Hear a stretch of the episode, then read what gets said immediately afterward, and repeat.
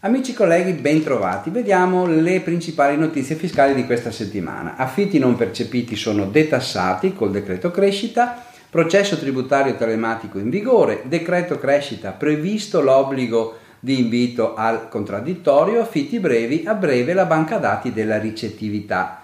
Dunque intanto gli affitti non percepiti col decreto crescita sono detassati, sono novità positive, specie per chi affitta grazie a una delle semplificazioni contenute in questo decreto.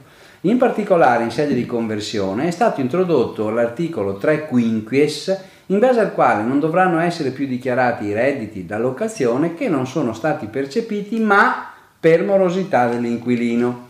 L'articolo infatti ha cancellato il comma 1 dell'articolo 26 del testo unico per i quali i redditi non incassati erano esclusi dal reddito solo a partire dalla conclusione del procedimento giurisdizionale di convalida di sfratto per morosità del conduttore. Invece con le disposizioni si semplifica e i redditi non vanno considerati se non sono stati percepiti, cioè incassati in base alla data della contabile bancaria, fin dal momento dell'intimazione dello sfratto, le due cose insieme, purché la mancata percezione sia comprovata dall'ingiunzione di pagamento e dal provvedimento del giudice. Le nuove norme si applicheranno ai contratti stipulati dal 1 gennaio 2020. Per i contratti stipulati in precedenza resta confermato il riconoscimento di un credito di imposta di pari ammontare. Processo telematico in vigore c'è una circolare esplicativa dopo una prima fase di regime opzionale il processo tributario telematico, cosiddetto PTT, diviene obbligatorio per i giudizi instaurati in primo e secondo grado con ricorso appello notificato a partire dal 1 luglio 2019, a distanza di quattro giorni dall'avvio.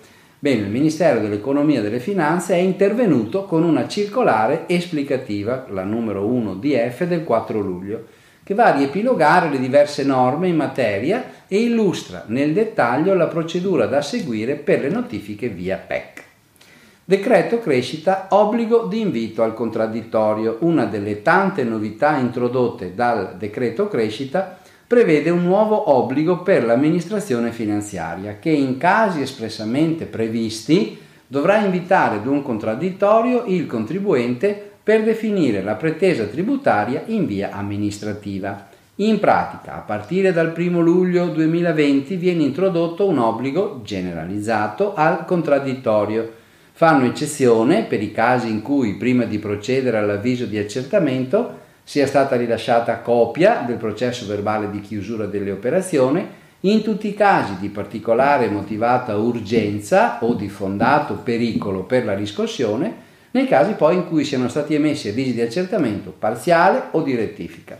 Fuori da questi casi, il mancato avvio del contraddittorio comporta l'invalidità dell'avviso di accertamento. La norma si applica agli avvisi di accertamento emessi dal 1 luglio 2020. Viene prevista anche una proroga di 120 giorni per l'accertamento nel caso in cui tra la data di comparizione e quella di decadenza dell'amministrazione dal potere di notificare l'atto impositivo intercorrano meno di 90 giorni. Vediamo gli affitti brevi. A breve la banca dati della ricettività per migliorare la qualità dell'offerta turistica e assicurare la tutela del turista e contrastare le forme irregolari di ospitalità, il decreto crescita ha previsto l'istituzione di una banca dati sia delle strutture ricettive sia degli immobili destinati alle locazioni brevi presenti nel territorio nazionale.